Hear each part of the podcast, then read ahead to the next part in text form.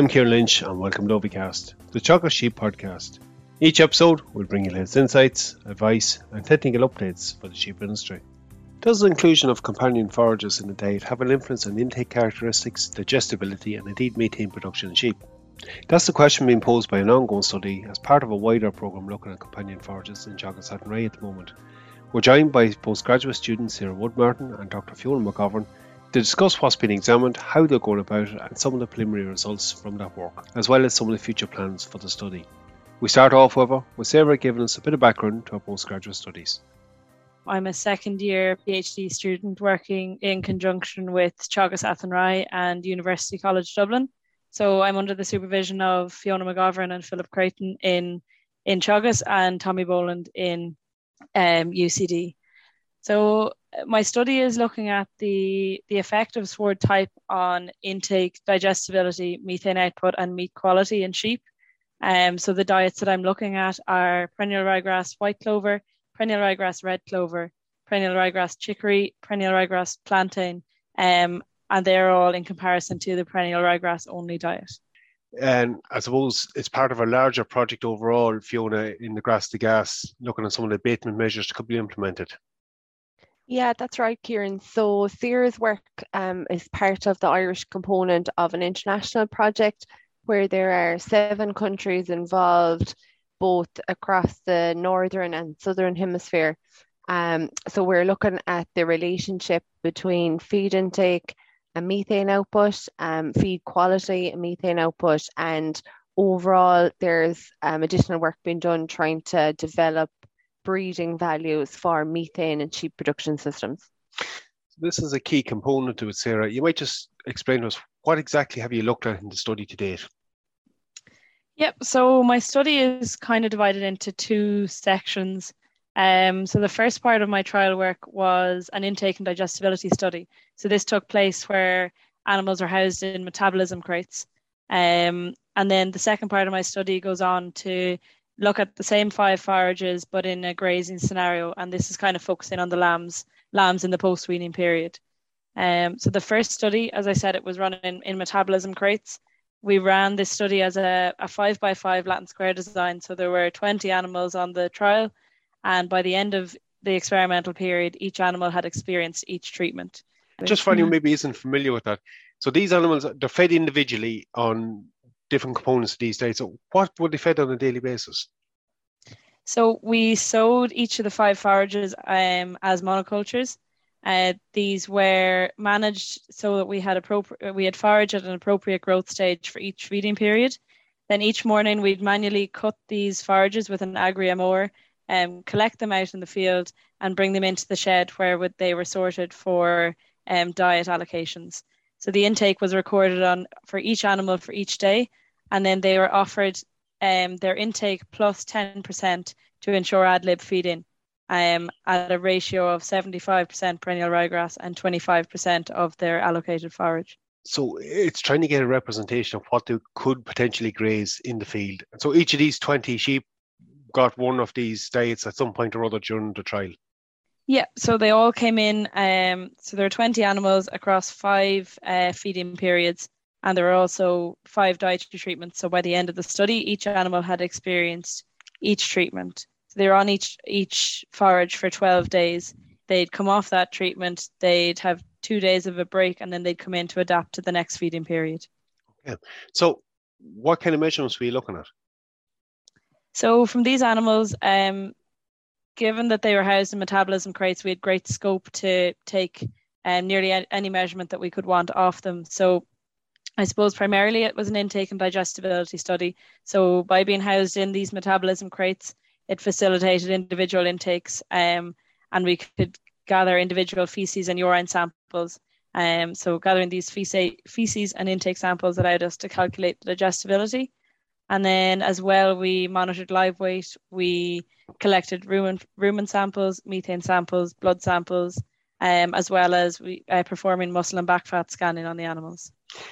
Okay, so we know from some of the earlier work we've heard from this from Lisa and from others, it can have an impact on performance. From your measurements, like how did it impact intake? Yeah, so it had quite a, a strong or a positive uh, influence on intake. So the inclusion of any companion forage positively influenced intake. So uh, I suppose relative to grass only, which is the common diet most of the sheep will be on, how much of an increase in intake did you see with companion forages? Yep. So so the grass only animals had the lowest dry matter intake of 1.55 kilos dry matter intake per day, um, with the inclusion of white clover, red clover, chicory, or plantain increasing this. So the highest dry matter intake was um, 1.76 kilos dry matter in, per day, and that was on the perennial ryegrass chicory diet. So I suppose this could help explain some of like Lisa has seen um, increases in animal performance on these forages. So possibly the fact that it's increasing the animal's motivation to eat, um, this could help explain the improvement seen in animal performance. Yeah, the, the intake is driving some of that increase in growth rate. You also mentioned you're looking at the methane production, and look, this is topical at the moment. It's something we're hearing about continually. Some of these forages are being used to abate methane. Um, how did you go about looking at that, and what were the results you seen? Yeah, so we took our, our methane measurements in um, portable accumulation chambers. So animals were measured on the final day of each measurement period. So they were measured five times across the entire study. So they these portable accumulation chambers, they although they don't provide absolute methane values, they did allow us in this scenario to rank the diets um, in terms of their methane production. So animals spend 50 minutes in this uh, chamber where methane, oxygen, and carbon dioxide measurements are taken at three specific time points. So we take a measurement at zero minutes when the animal goes into the chamber to ensure that there is no carbon dioxide or methane present and that animals have atmospheric oxygen um, of 20.9%. Then at 25 minutes, we take a second reading. And this is really just to monitor the, the status of the animal. And if we notice them becoming stressed or anything at this time, they'll be removed from the chambers. And then on the 50 minutes, we um, obtain our final reading um, and the animals are removed from the chamber. So to go through the, the PAC chambers, how big of a difference did you see between the different forages?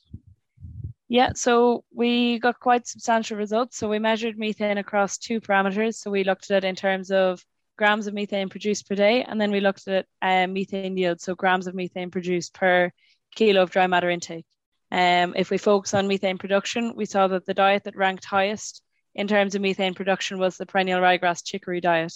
Uh, but this was followed closely by perennial ryegrass plantain and perennial ryegrass only. And then we saw that the inclusion of either red or white clover ranked methane lower, um, with perennial ryegrass plus white clover ranking methane the lowest. So these animals produce 18.81 grams of methane per day. And if we look at that in comparison to the perennial ryegrass only diet, um, it's a ranking of 14% lower um, when white clover was included.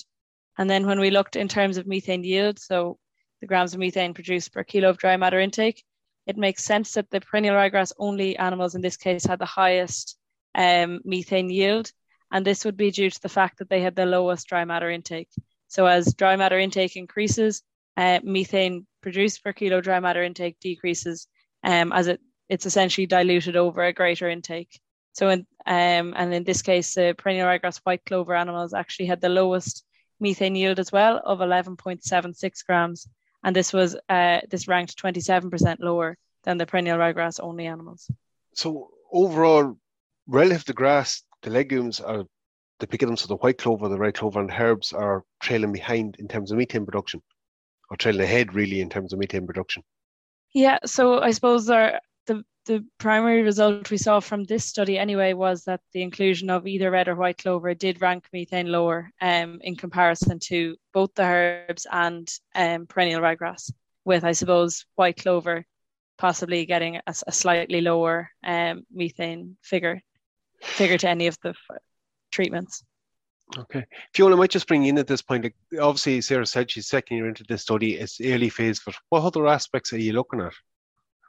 Yeah, so I suppose some of the other things that we've looked at from Sarah's feed intake and digestibility study, first of all, um, are the feed components. So we have detailed information on feed composition and we will look at that versus methane output to see if we can see relationships there between feed component um, and methane output. And then we also want to do some nitrogen balance work as well. So looking at um, you know, how much nitrogen the animals are taking in versus how much nitrogen they're excreting in their urine feces. Um, on a larger scale, then, if you push it on from the intake and digestibility study, Sarah is also monitoring um, both ewes and lambs in a field grazing study. So, following on from the work that Philip is doing with Lisa McGrane. Um, and on that study, Sarah is measuring the methane output in the lambs post weaning, so at three to four time points post weaning, depending on the days to slaughter of the lambs. And then she's also following a cohort of lambs to slaughter where we're taking some detailed carcass measurements and um, meat samples. So I suppose it, it probably diverts away a little bit from the methane work directly, but um, you know, it, it is a pertinent question as to whether if animals are eating a proportion of a legume or a herb in, in conjunction with perennial ryegrass, is it going to affect the quality of the meat that's being produced? Um, so Sarah is looking at the meat quality and we're doing some sensory analysis work on that with Emily Crofton in Teagasc Ashtown. Um, so there's basically a trained panel of consumers that get to come in and um, the meat samples from Sarah's lambs are cooked and they get to taste them um, and assess them across a range of traits. So we'll have some hopefully some interesting data coming out from that by the end of the year, early next year. It's definitely important as well because you have to look at it in an overall system context. Absolutely, yeah. And like the reality is for all of the Irish sheep producers, you know, sheep meat is our primary product. So if we're not producing a product that a consumer wants to eat, then we have a problem. Definitely have.